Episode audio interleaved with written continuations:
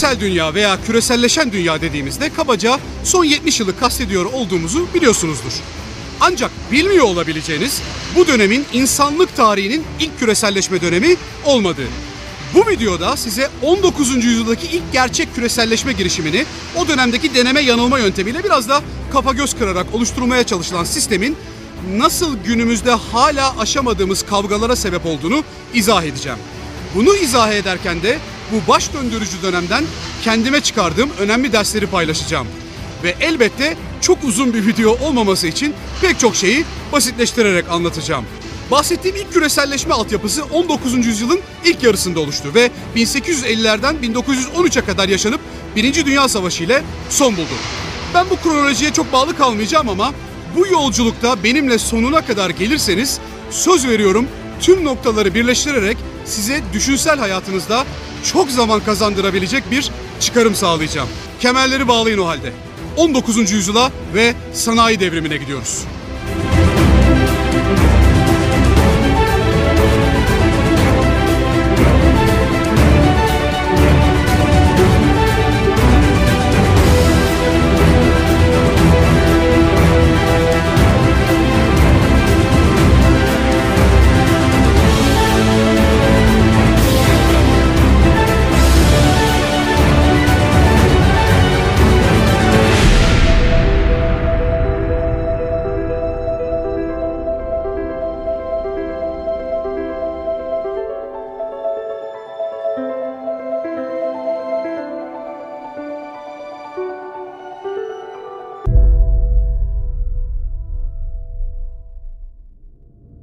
Her ne kadar sanayi devriminin ilk aşaması 18. yüzyılın ortalarından itibaren başlamışsa da 17. ve 18. yüzyıllarda dünya ticareti yıllık %1'in altında bir artışla oldukça sabit bir büyüklükte seyretti.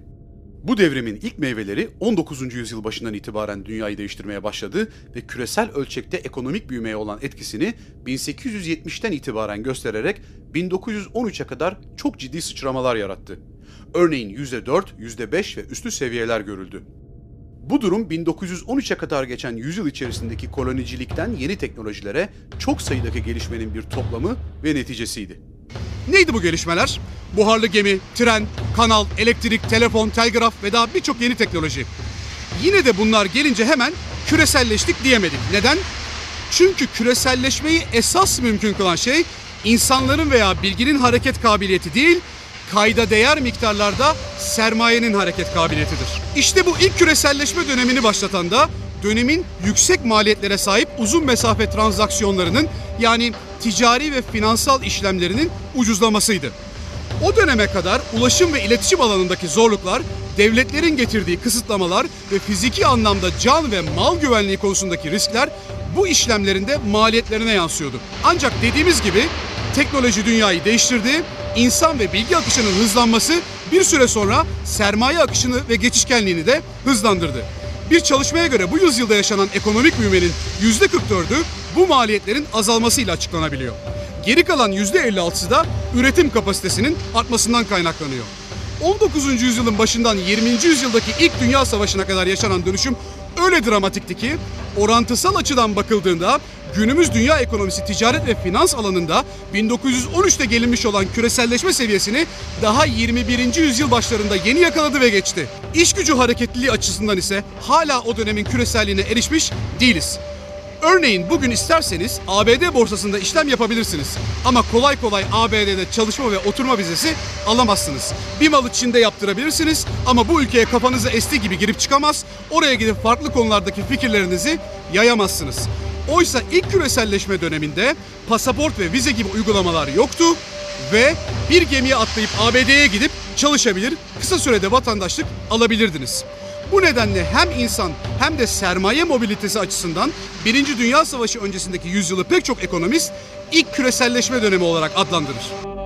Diyeceksiniz ki ama tarihte o dönem bilinen dünya sınırları içerisinde insanlar yavaş da olsa hareket ediyor, ticaret yapıyordu. İpek yolu, baharat yolu falan vardı. onlara niye küreselleşme gözüyle bakmıyoruz? Onlar da bir açıdan dünyanın birbirine bağlanmasıydı ama büyük miktarlarda sermaye el değiştirmiyor. Bir başka önemli sebep de bu durumu devlet politikaları haline getirecek gerekli ekonomik düşünsel altyapının yokluğuydu. Gerekli resmi düzenlemeler, sigortalar yoktu ve öngörülebilirlik düşüktü. Yani neredeyse tamamen bireysel çabalar üzerine kuruluydu. Bir yıl seyahat eden, ticaret yapan, ertesi yıl yapamayabiliyordu. Okur yazarlık düşük düzeyde olduğu için bilgi aktarımı da sözel seviyede kalıyordu. Dolayısıyla o dönemin tüccarları ve gezginleri yarı çılgın macera perestlerdi. İlk küreselleşme dediğimiz dönem ise gerekli fikirsel altyapısı ile geldi ve geri dönülmez şekilde bütün dünyayı değiştirdi. 1776'da Ulusların Zenginliği eseriyle Adam Smith ve 1817'de karşılaştırmalı üstünlük teorisiyle David Ricardo küreselleşmeyi tetikleyecek olan modern ekonominin temellerini attılar. Bugünkü uluslararası ekonomik sistem elbette pek çok noktada yenilikler ve değişikliklerle birlikte hala bu iki eser üzerine kurulu. Detaylarına girmeyeceğim ama çok kabaca elinizdeki telefondan ayağınızdaki ayakkabıya hayatınızı kolaylaştıran, sizi daha kapasiteli kılan, doyuran, iyileştiren ne varsa Adam Smith'in gizli eli ve David Ricardo'nun karşılaştırmalı üstünlükler teorisiyle mümkün oluyor. Başka teorisyenler de var ama ana çatı bu ikisi. Her birey kendi karını arttırmaya çalışırken amacı hiç de bu olmadığı halde bütün toplumun zenginliğinin artmasına hizmet eder diyen Smith, kasabın ya da fırıncının bizi hayırseverliklerinden değil, kendi çıkarlarının gereği olarak beslediklerini ve bunun da hiç kütümsenecek bir şey olmadığını savundu. Ricardo ise maliyetin oluşmasına neden olan şey ülke içinde tam hareketli yani homojen, ülkeler arasında ise tam hareketsiz yani heterojen olduğu varsayılan emektir diyerek mukayeseli maliyetler teorisini ortaya koydu. Bugün dünyadaki en sosyal refah devletleri veya en kapalı olduğunu ileri süren ekonomiler bile sosyal olarak dağıtacakları refahı önce Smith'in veya Ricardo'nun ilkeleriyle yaratmak zorundalar. Örneğin devletten aldığınız maaş dahi aslında tamamen kendi çıkarı için iş yapan kişilerin ve ülkelerin ulusal ve uluslararası düzeyde karlarını maksimize etme isteğiyle bencilce ve duygusuzca hareket etmeleri sonucu size ödenebiliyor. Yaşadığınız ülkenin petrol kuyuları, doğalgaz rezervleri, altın madenleri bile olsa sonuçta bunları küresel bir pazar içerisinde belli güvenceler sağlayarak birilerine satabilmeniz lazım. Eğer gerçekten bu sistem dışında olup refah içinde yaşamak mümkün olsaydı, aksi yönde ideolojilere sahip rejimlerin örneğin ambargo denen yaptırımlardan hiç etkilenmemeleri, ülkelerindeki olumsuzluklardan bu ambargoları sorumlu tutmamaları ve şikayetlenmemeleri gerekirdi. Bunun da ötesinde ticari işlemlerde her iki tarafında kendi çıkarının olduğunu düşünmesi şart. Sizde ilişki kurmak başkalarının çıkarına değilse, size sermaye getirmek güvenli değilse, yatırımlar için öngörülebilirlik yoksa o zaman küresel dünyanın dışında kalıveriyorsunuz. Dikkat edin, insanlarınız seyahat etmeye devam ediyor.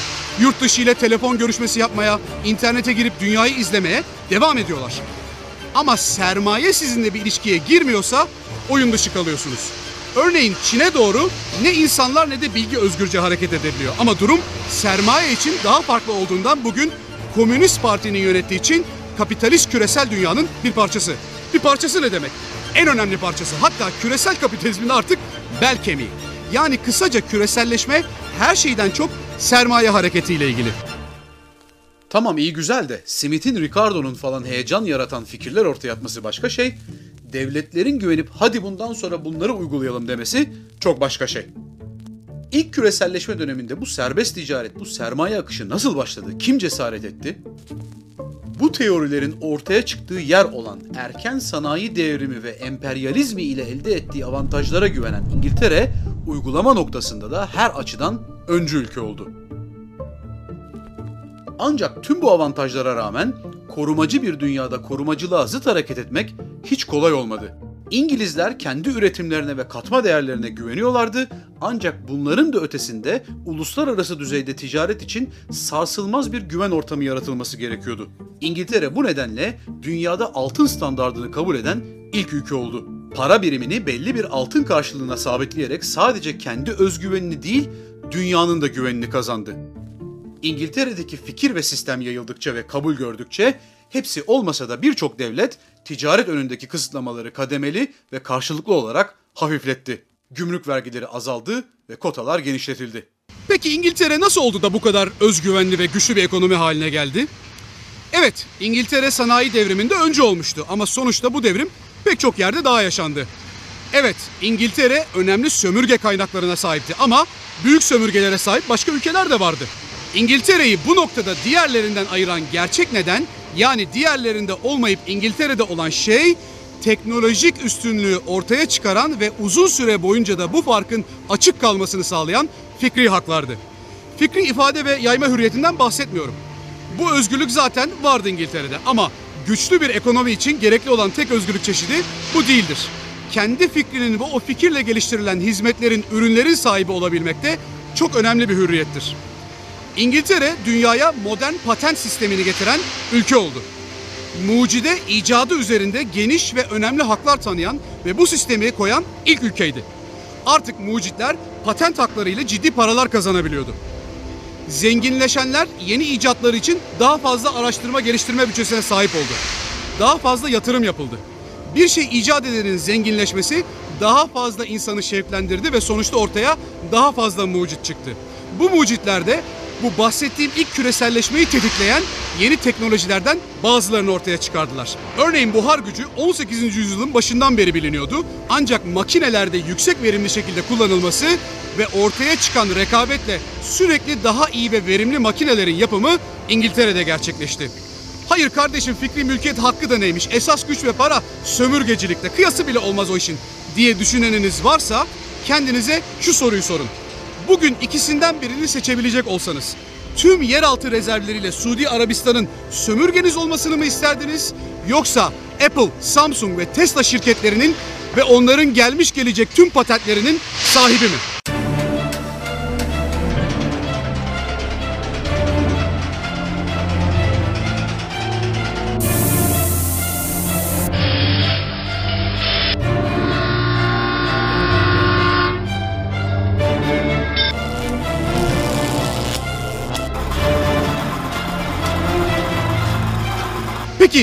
Fikri mülkiyet hakkı neden İngiltere'de ortaya çıktı? Orada ortaya çıktı çünkü onun içinde bir felsefi altyapı gerekiyordu. Ve bu felsefeyi ortaya koyan kişi de Smith ve Ricardo'dan önce yaşamış olan yine bir başka İngiliz düşünürdü.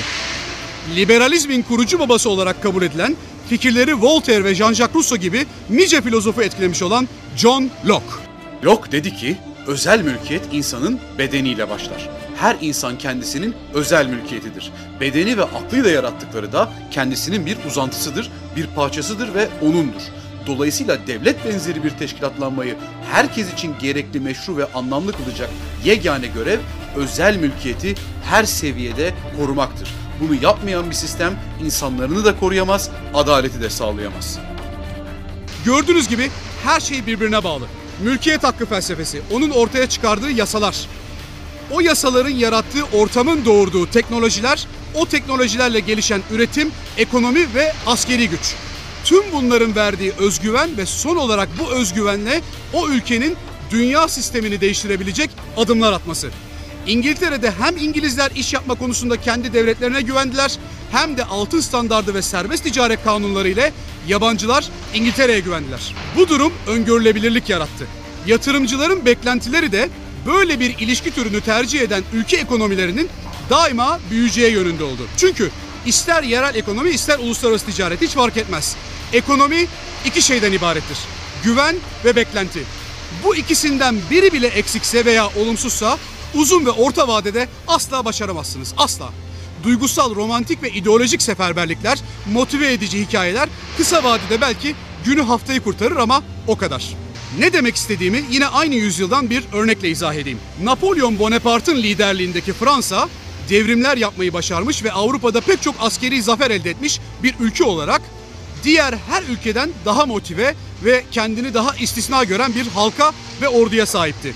Yani herhangi bir dönem değil, Fransız eksepsiyonalizminin köklerinden bahsediyoruz. Ancak bu kadar motive olmuş, milliyetçi ve heyecanlı bir ülke yine de savaşta İngiltere'ye yenildi. Neden? Şöyle, 10 yıllar süren İngiliz-Fransız çekişmesi İngiltere'nin silah siparişlerini, demir, çelik, kömür, kereste ve pamuk ticaretini körükledi. İngilizlerin yaptığı büyük harcamalar ile makine, buhar gücü, kömür ve işçi kullanımı durmadan arttı. Ülke ekonomisi hızla büyüdü. Bu dönemde İngiltere'nin kamu borcu 3'e katlanmıştı ama ideal şekilde olmasa da tabana yayılan yeni bir refah düzeyi söz konusuydu. Bu durum 10 yıllar süren İngiliz-Fransız çatışmasında ekonomik yükün kaldırılmasını kolaylaştırdı. Kanunlarına, sağladığı görece özgür ortama ve ürettiklerine güvenen İngiltere, savaş giderlerine heybetli Napolyon İmparatorluğundan daha uzun süre dayandı.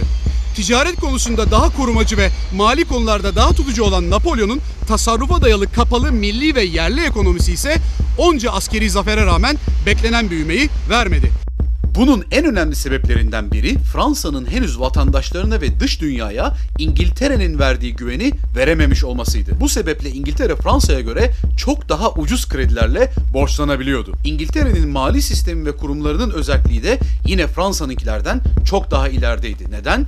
Çünkü İngiltere Merkez Bankası yani The Bank of England kurulduğu 1694 yılından millileştirildiği 2. Dünya Savaşı'na kadar özel kişilere ait bir bankaydı. Dolayısıyla İngiliz mali bürokrasisi de Fransız aristokrasi kayırmacılığı ile değil tamamen liyakat üzerine kuruluydu. Ayrıca Fransa Avrupa'nın en büyük tarım sektörüne sahip olmasına rağmen vatandaşlarını yeni teknolojiler ve makineler ortaya çıkartmaya sevk edecek bir ortam yaratmadığı için üretim ve tüketim sınırlı kaldı.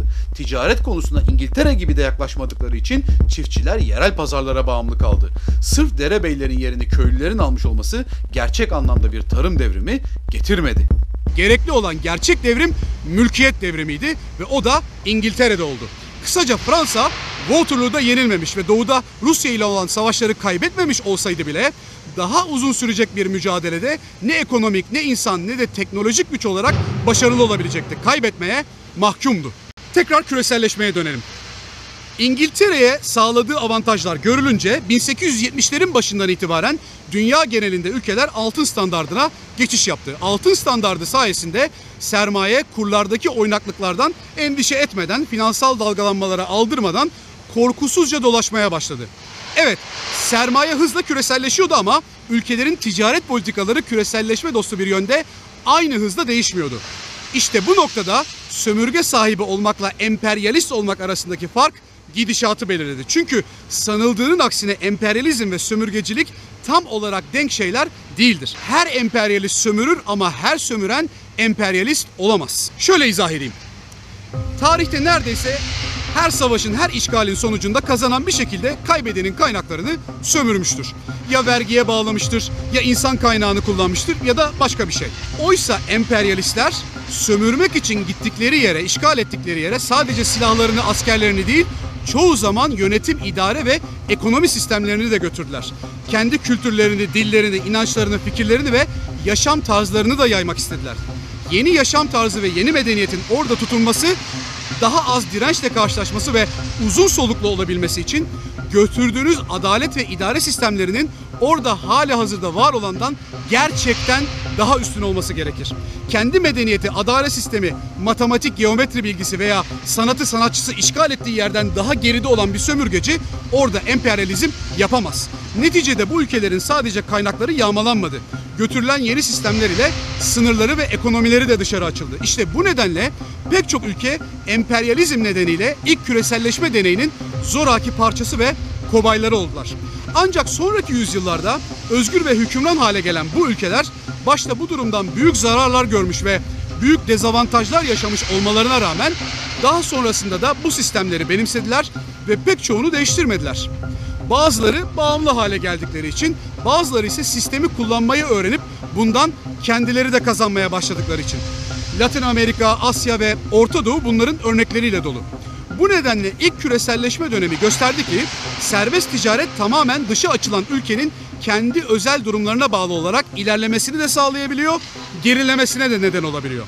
Daha net şekilde söylemek gerekirse serbest ticaret ve küreselleşme ilk aşamada sadece ihtiyacından fazlasını üretebilen ve dış ticaret fazlası olan ülkelerin çıkarını olabilecek bir şey. Kaldı ki ekonomisi büyük olan ülkeler bile Londra kadar açık ve serbest ticaret politikalarıyla hareket etmek istemedi. Herkes temkinli hareket etmeyi tercih etti. O nedenle küreselleşmenin dünya ekonomisindeki etkileri ancak 1913'e doğru son 10 yıllarda görülebildi. Örneğin ABD özellikle iç savaş dönemi sırasında ve 19. yüzyıl genelinde yüksek gümrük vergileri uygulamaya devam etti. 1860'lara kadar Avrupa kıtasında da ülkeler bu işe ihtiyatlı yaklaştı. Mesela 1834'te Zollverein adı verilen süreçte kendi gümrük, sınır ve ulusal birliğini gerçekleştiren Almanlar görece düşük tarifelerle hayatlarını sürdürüyorlardı. Ne var ki bu sebeple 1870'lere kadar Almanya diğer büyük ekonomilere ait imalat fazlası ürünlerin ucuz şekilde boca edildiği bir yer haline geldi. Ve tabii bundan yerli üreticileri büyük zarar gördü. Düşünün Almanlar bile küreselleşmenin ilk döneminde zarar gördü. Ülkesini gevşek bir konfederasyondan güçlü bir imparatorluğa dönüştürmüş olan dönemin şansölyesi Otto von Bismarck Alman üreticileri güçlendirmek için 1870 sonrası ithal tarifelerini yükseltti. Bu durum ülkede Juncker denilen toprak sahibi çiftçiler ile ağır sanayicilerin siyasi olarak ittifak yapıp Bismarck'ı desteklemesini sağladı. Bu ittifak tarihe Çavdar ile Demir'in evliliği olarak geçti. Fransa'da aynı dönemde Almanya örneğini takip ederek ticarette yeni kısıtlamalar ve ek vergiler getirdi. Fransa'nın politikası 1913'e kadar böyle devam etti ve ithalatta vergiler ikiye katlanarak %20'ye kadar çıktı. Fransızları ikna etmeye çalışan serbest ticaret ve küreselleşme taraftarı İngiliz parlamenter Richard Cobden, dönemin imparatoru Louis Napolyon Bonaparte'a Koca Fransa neden korkuyorsunuz ki? Siz de gerekli reformları yapıp başarılı olabilirsiniz diyor. Bonaparte'ın cevabı ise şöyle. Ülkenizdeki bu aşikar başarının Fransa'da da gerçekleşebileceği ve işe yarayacağını düşünmeniz beni son derece onur etti ve memnun etti Monsieur Cobden. Evet biz Fransızlar çok iyi devrim yaparız ama maalesef reform yapamayız. Şahsen Fransızları bundan daha iyi tanımlayan bir cümle duyduğumu hatırlamıyorum. Kısaca gelişmiş dünya küreselleşme ile flört ediyordu. Deneme yanılma ile ilerliyordu ama kimse tam olarak angaje olmuyordu. Bu nedenle İngiltere sömürge olmayan ülkeleri diplomasiyle bazılarını baskı yaparak bazılarını anlaşma imzalamaya zorlayarak kademe kademe küresel ticaretin bir parçası yapmaya çalıştı. Burada durup sormamız gereken esas soru şu. Yeni teknolojiler ortada. Belli ki bir tür küreselleşme öyle veya böyle yaşanacak. Bu noktada küreselleşmeyi kötülemeli ve avantajlara sahip ülkelerin küreselleşme istemesinden şikayet mi etmeli? Yoksa çağın yeni durumunu göremeyen ve en azından daha fazla ihracatı mümkün kılacak üretimi gerçekleştirmek için eğitimde, altyapıda, özgürlüklerde ve haklarda gerekli düzenlemeleri ve ilerlemeleri yapmamakta ısrar eden ülkelerde mi kabahati bulmalıyız? Mesela Osmanlı İmparatorluğu 1826'dan itibaren kendi ihtiyaç duyduğu yerli ham maddelerin yabancı tüccarlar tarafından yurt dışına çıkarılmasını önleyen kanunlar çıkardı. O sırada Mısır'da çıkan ayaklanmaları bastırmak için de İngiltere'den yardım istenince bu İngilizler için bir fırsat yarattı. İkinci Mahmut 1838'de Balta Limanı Anlaşması olarak bilinen ticaret anlaşmasını imzaladı ve İngilizlere diledikleri miktarda ham maddeyi alma hakkı verdi. Osmanlı'da tüccarlık yapabilecek ve Osmanlı tebaasıyla aynı vergi koşullarında Osmanlı ürünlerini alabileceklerdi. Ancak İngiltere'den gelen mallarda Müslüman tüccarlara karşı avantaj elde ettiler. Çünkü bu mallar için daha sonra nereye giderse gitsin ilk gümrük vergisi dışında bir daha vergi ödemeyeceklerdi. Örneğin Selanik'ten İstanbul'a mal gönderirken ödenen transit vergilerinden muaf tutuldular. Daha sonra benzer avantajlar 8 Avrupa ülkesine daha verildi. Biz bunları kapitülasyonlar olarak biliyoruz ve nefret ediyoruz, lanetliyoruz. Oysa çağın gidişatı gereği bu noktada Osmanlı kendi vatandaşına da aynı vergiyet muafiyetini getirip eşit rekabeti pekala sağlayabilirdi. Ama o dönem saraydakiler ülkenin orta uzun vadede makroekonomik canlılığına değil, kısa vadede kendi gelirlerine odaklıydı. Dolayısıyla hala alınabilen vergi kardır denildi. Bu yapılmadı. Aynı yıllarda yine İngiltere'nin baskıları ile tanzimat ilan edildi ama reformlara ilişkin gerçek bir istek olmadığı ve bunlar çağın gerektirdiği adımlar olmaktan ziyade cezalandırma gibi görüldüğü için içselleşmedi ve uygulanmadı. Benzer şekilde Çin 1839'da afyon ticaretini durdurma girişiminde bulundu ve İngiliz tüccarların tüm afyon depolarına el koydu. Savaş çıktı 1842'ye kadar sürdü ve İngiltere kazandı. Böylece İngiltere Çin'de de ticaret ayrıcalıkları elde etti. Bu olayı da tarihte Afyon Savaşları olarak duydunuz. Hong Kong'da zaten bu savaşın sonucu olarak İngilizlere geçti ve bir serbestlik cenneti yapıldı. 1993 yılında el değiştirip yeniden Çin'e geçtiğinde Hong Kong şehrinin ekonomik büyüklüğü tek başına tüm Çin ekonomisinin neredeyse %30'una eşitti. Çin daha 19. yüzyıldan itibaren gerekli değişimleri yapabilirdi ama yapmamayı tercih etti. Bugün ise ancak kendi insanlarının son derece kötü şartlarda çalışmasına göz yumarak arayı kapatabiliyor. Kısaca İngiltere ülkeleri dışa açmak ve küreselleşmeyi gerçekleştirmek için her yolu kullandı.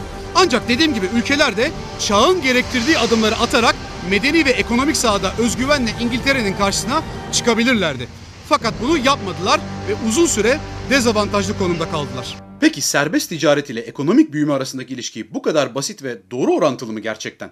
Çünkü biraz önce bahsettiğim kısıtlamalara ve ek vergilere rağmen 1870'ten itibaren Avrupa'nın ticaret hacmi hızlı şekilde büyümeye devam etti.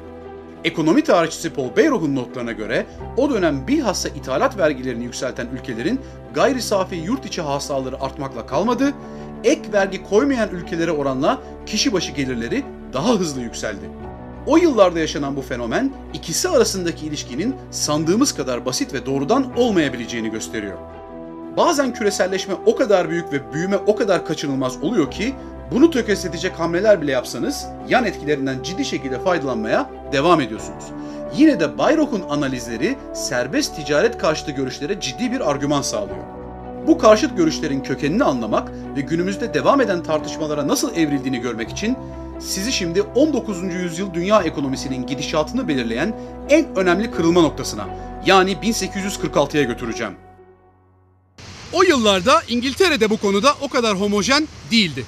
Kendi içinde de serbestlik ve korumacılık arasında bir fikir çatışması yaşıyordu. Ve bu büyük fikir çatışması satranç tahtasında oyunun tüm kaderini elinde tutan tek bir kare üzerinde verilen ve o kareyi kazanmak için bütün taşların müdahil olduğu bir mücadeleydi. Neydi o satranç karesi? O dönem İngilizler tüm tahıl, tohum ve gıda çeşitlerine genel bir isim olarak corn yani mısır diyorlardı. Bu nedenle İngiltere'de mısır tarifeleri olarak bilinen kanun düzenlemeleri üzerinde 1846 yılına kadar sert politik çekişmeler yaşandı.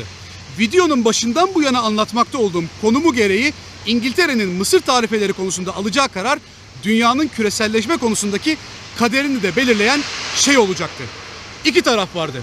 Bir taraf kırsalda yaşayan toprak ve tarla sahipleri. Onlar gıdada ithalat vergilerinin yüksek kalmasını istiyorlardı ki kendi gelirleri yüksek kalsın. Öbür yanda Londra'da, Manchester'da ve diğer şehirlerde sanayileşmenin ortaya çıkardığı yeni nesil şehir fabrikatörleri vardı. Onlar da giderek kalabalıklaşan şehir hayatının ucuzlaması için gümrük tarifelerinin kaldırılmasını istiyorlardı. Çünkü büyük ölçekte üretim ve ticaret yapabilmek adına şehirde onların vereceği maaşla yetinip yaşayabilecek iş gücüne ihtiyaçları vardı. Vergilerin kaldırılmasını isteyen düşünürler, yazarlar ve ekonomistler fikirlerini anlatmak ve İngiliz toplumunu ikna etmek için bir dergi kurdu ve hepsi bu derginin çatısı altında toplandı. Siz bugün o dergiyi The Economist olarak biliyorsunuz. Ringin öbür tarafında da Chartizm adlı İngiliz sol hareketi bulunuyordu. Ve çok ağır bir isim bu hareket ile temasa geçmek, liderleriyle fikir alışverişi yapmak, onlara güç katmak üzere İngiltere'ye hareket etmişti. Kim miydi bu? Karl Marx. 1845'te İngiltere'ye ayak basan Marx, Londra ve Manchester sokaklarında gezerken bu ülkedeki çekişmeler ilişkin gözlemleriyle fikirlerini daha da olgunlaştırdı. Tarihi değiştirmeye hazırlanan Marx sadece bir yıl önce Paris'te 1844 El Yazmaları adlı eserini yayınlamıştı ve Marksizmin genel hatlarını zihninde oluşturmuştu. Marx gümrük vergilerinin kalmasından yanaydı çünkü sermaye sahibi sanayi patronlarının işçilere daha az para vermek için bunları kaldırmak istediğini biliyordu birkaç ithalat vergisi üzerinde dönüyormuş gibi görünen tartışma aslında İngiltere'nin hangi grup tarafından hangi felsefe ile yönetileceği ve dolayısıyla videonun başından beri aktardıklarımın yaşanmasına sebep olacak çok derin bir savaştı. Marx diyordu ki sermayenin bir kutupta birikmesi aynı zamanda karşı kutupta mutsuzluğun, ızdırabın, cehaletin, şiddetin ve ruhsal bozulmanın birikmesi anlamına gelecek. Para denilen ve kerameti kendinden menkul olan şey küresel çapta her şeyin evrensel değerini belirlerse tüm dünya hakiki değerinden soyutlanmış olacak.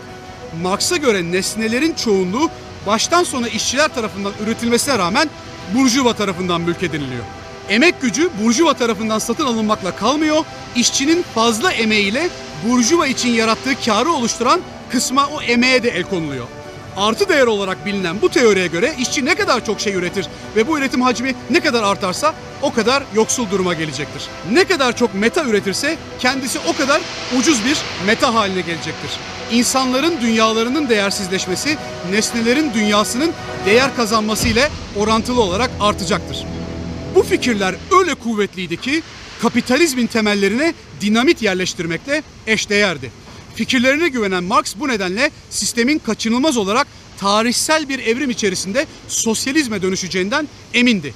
Fakat henüz fikirleri yaygınlık kazanmamıştı ve İngiltere'deki Mısır tarifeleri çekişmesi The Economist grubundakilerin daha çok kişiye ulaşması ve taraftar bulması ile sonuçlandı. Böylece tarihin ilk küreselleşme dönemi için kurdele orada kesilmiş oldu. Örneğin sanayi devrimi ile tekstil sektöründe üretim kapasitesi bir önceki yüzyıla göre 1250 tondan 366 milyon tona çıkmıştı. Yani 29 bin katına. Sanayileşen tüm ürünlerde benzeri bir dramatik sıçrama söz konusuydu. Ancak Marx haklıydı. Bunun sonucunda işçiler daha yüksek değil, çok daha düşük bir hayat standardına mahkum oldular. Bu yeni servetin dağılımı adil şekilde olmuyordu. Evet neredeyse hiç işsizlik yoktu ancak ortaya devasa ölçeklerde son derece sağlıksız ortamlara sahip adeta insanın bedenini ve ruhunu öğüten tesisler çıkmıştı. İşçiler çoğu zaman üretim bandının önünde 20 santimetre karelik bir kişisel alanda gün boyu ayakta çalışıyorlardı. Ne bir sigortaları ne bir hakları vardı. Son ürünle hiçbir algısal ve duygusal bağları kalmamıştı. 11-12 saat boyunca tekrar tekrar aynı vidaları sıkmak, aynı yere aynı yapıştırıcıyı sürmek ve aynı paketi bantlamak gibi fizyolojik olduğu kadar psikolojik olarak da sorunlu bir döngünün içindeydiler. Bu durumun kölelik olarak görülmesi ve bir patlamaya yol açması sadece bir zaman meselesiydi. Sonuçta bu ortam çok enteresan bir işbirliğine yol açtı kötü şartların oluşturduğu işçi sınıfı, bu sınıfın oluşturduğu sendikalar ve bu sendikalara yön veren sosyalist akımlar arzu ettikleri siyasal haklara bir türlü kavuşamayan küçük liberal burjuvazi ile birlik oluverdi. Bu birlikteliğe milliyetçi hareketler de destek olunca 1848 ihtilalleri patlak verdi ve tüm Avrupa'ya yayıldı. Bazı önemli reformları 1932'de yapmış olduğu için İngiltere'de değil ama Fransa, Almanya, İtalya, Belçika, Hollanda ve Avusturya'da büyük ayaklanmalar çıktı. Avrupa'yı kasıp kavuran bu devrimci hareketler nihayetinde bastırıldı ama bazı çok önemli kazanımlar elde edildi. Örneğin kıta genelinde işçi hakları ve çalışma koşulları iyileştirildi. Fransa'da tekrar cumhuriyet ilan edildi. Halka seçim hakkı tanındı. Ölüm cezası ve esir ticareti kaldırıldı. Avusturya'da kölelik yasaklandı. İngiltere'de seçim hakları genişletildi. Tüm Avrupa ülkelerinde sosyal hukuk devleti anlayışı gelişmeye başladı. Marx başarısız olan ihtilallerden sonra da feodal aristokrasiyi yenmek adına yükselen burjuvanın yenilikçi liberal öğeleriyle işçi sınıfının işbirliği yapması gerektiğini savunmaya devam etti. Yani başka bir deyişle Marx'a göre işçi sınıfının devrimi için önce burjuva devriminin tamamlanması ve başarılı olması gerekiyordu. Çünkü dediğim gibi Marx tarihsel bir evrime inanıyordu. Toplumdaki değişimlerin bir avuç insanın isteği ve çabasıyla bir gecede gerçekleşemeyeceğini biliyordu ve bu şekilde olmasını da hiçbir zaman savunmadı. Tersine Marx'a göre bu değişimler toplumun bilimsel olarak ekonomik şartlarının incelenmesi ve toplumsal gelişimin farklı aşamaları sırasında devrime doğru hareket ettirilmesiyle mümkündü. Öldüğü güne kadar İngiltere'de yaşadı ve burada kendisini işçi sınıfının devrim organizasyonu çalışmasına verdi. Kapital adlı eserini de burada yazdı ve yayınladı. Ancak John Locke özel mülkiyet birikiminin ortaya çıkaracağı toplumsal sorunları nasıl öngöremediyse Marx da çok önemli bir şeyi öngöremedi. İşçiyi, burjuvayı ve bu sınıfları tanımlayan şeylerin radikal şekilde değişeceğini. Marx'ın tarihi evriminin başlaması ve devam edebilmesi için sanayi devriminin kapitalizmin son devrimi olması gerekiyordu. Sanayi devriminin gerçekleştiği yüzyıldaki kavramların ve tanımların sabit kalması gerekiyordu. Eğer dünya kol gücünün ve tüm fiziki bedensel faaliyetlerin hayati olduğu tarım devriminde veya sanayi devriminin ilk dönemlerinde takılı kalacak olsaydı Marx'ın fikirlerinin karşısında hiçbir şey duramazdı. Ne var ki 19. yüzyılda sanayi devrimini yaratan teknolojilerle olduğu gibi 20. ve 21. yüzyılda da yeni teknolojilerle yeni devrimler yaşanmaya devam etti. Sınıflar arasında hem geçişkenlik arttı hem de bu sınıfların sınırları keskinliğini kaybetti. Bugün bir şirkette artık her ikisi de bilgisayar başında oturan patron ile işçi arasındaki emek sarfiyatı birbirine çok yaklaştı. Hatta sınıfsal hiyerarşide yukarı çıktıkça zihinsel emek sarfiyatında bir düşüş olmadığı gibi riskler ve stres sürekli daha yükseliyor. Klasik işçi sınıfını tanımlayan kol gücüne dayalı birçok iş ise otomasyon ile insanın elinden çıktı gitti ve daha da gidecek. Marx çok haklıydı ama tıpkı Smith ve Ricardo gibi tarihin belli bir döneminde çok haklıydı. 19. yüzyıl düşünürleri bazı alanlarda hala haklı olmaya devam ediyorlar elbette ama giderek çok daha fazla konuda bağlamsal kopukluk ve örtüşme sorunu yaşıyorlar. Bundan dolayı da ne Smith'i ne Marx'ı suçlayabiliriz çünkü öngörmeleri mümkün olmayan şeylere tanıklık ediyoruz. Örneğin Dünyanın en büyük otel işletmecisi olan Airbnb şirketinin mülk olarak tek bir otele bile sahip olmadığını, hiç otel çalışanının bulunmadığını Loka veya Smith'e nasıl izah ederdik? Ya da dünyadaki en büyük taksi firması Uber için çalışan taksicilerin kendilerini işçi olarak, işçi sınıfının bir parçası olarak değil de kendi işinin patronu olarak gördüklerini Karl Marx'a nasıl anlatırdık? Bunları da bırakın. Fikirlerin bireysel ve kapitalist bir girişimden ziyade komünal bir biçimde hiç borsada falan yer almadan, hisse talep etmeden crowdfunding sistemiyle sermaye bulduğunu ve maliyeti küresel ölçekte tabana yayılmış bu sermayenin ortaya çıkardığı ürünleri David Ricardo hangi ülkenin sabit üstünlüğüyle mukayese edecekti? Anlatmaya çalıştığım şey şu. Hepimizi bağlayan küresel problemleri çözebilmek için küresel hareket edebilmek bir ihtiyaç. Ama maksimum küreselleşmeye değil, akıllı küreselleşmeye ihtiyacımız var. Bu küreselleşme ve ekonomi teorileri konusunda ideolojik görüşler elbette olacak. Ancak 21. yüzyıl ve sonrasını sosyal ve ekonomik hayatın tümünü açıklama iddiasında olan 19. yüzyıl ideolojileri ve ekonomi teorilerine saplı kalarak, onlara sarsılmaz şekilde bağlı kalarak yaşamayın. Hayat sadece kapitalizm ve liberalizm değildir. Hayat sadece Marksizm ve sosyalizm de değildir. Küreselleşme sadece iyi veya kötü değildir. Hayat bunların hepsi ve hiçbiridir. Hayat çok karmaşıktır ve hayat farklı dönemlerde farklı hedeflere sahiptir. Bazen hayatın amacı büyümek ve genişlemektir. Bazen ise hayatın amacı sadece hayatta kalabilmektir. Hayat bizim kalıplarımızın hiçbirine sığmayı kabul etmez. Bir gün bir virüs gelir ve her şeyi değiştirir. Bir gün bir teknoloji gelir ve var olan ideolojiler anlamını kaybeder. İklim krizi patlar, suların yükselmesiyle ve yüz milyonların göçüyle devletlerin sınırları diye bir şey kalmaz. Düşman uzaylılar gelir ve hangi milletten olduğunuzun bile bir anlamı kalmaz. Bugün küresel bir dünyada yaşıyoruz. Yarın bu dönemin de sonu gelebilir. Neticede fikirleri ve kazancı fazla cazip olduğu için büyük devletler ilk küreselleşme döneminde daha fazla sömürge kaynağı için birbirlerine girdiler. Yani ilk küreselleşmeyi yine küreselleşme rekabeti bitirdi. Bugünün küresel dünyasını lanetlemek yerine faydalarını elde etmenin yolu belli. Dünyayı takip etmek, mümkünse bunu birçok yabancı dil öğrenip yabancı kaynaklarla yapmak. Finansal okur yazarlık edinmek. İnternet gibi araçları doğru şekilde kullanmak. Dünyanın en gelişmiş ülkelerindeki haklardan ve özgürlüklerden haberdar olmak.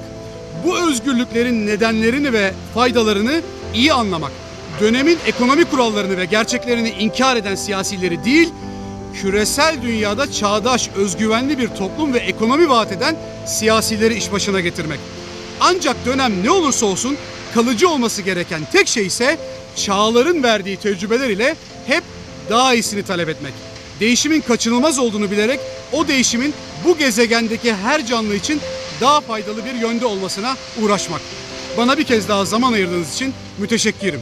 Beni tekrar nerede bulacağınızı ve izah edip anlatmaya devam edebilmem için de ne yapmanız gerektiğini biliyorsunuz. Ciao.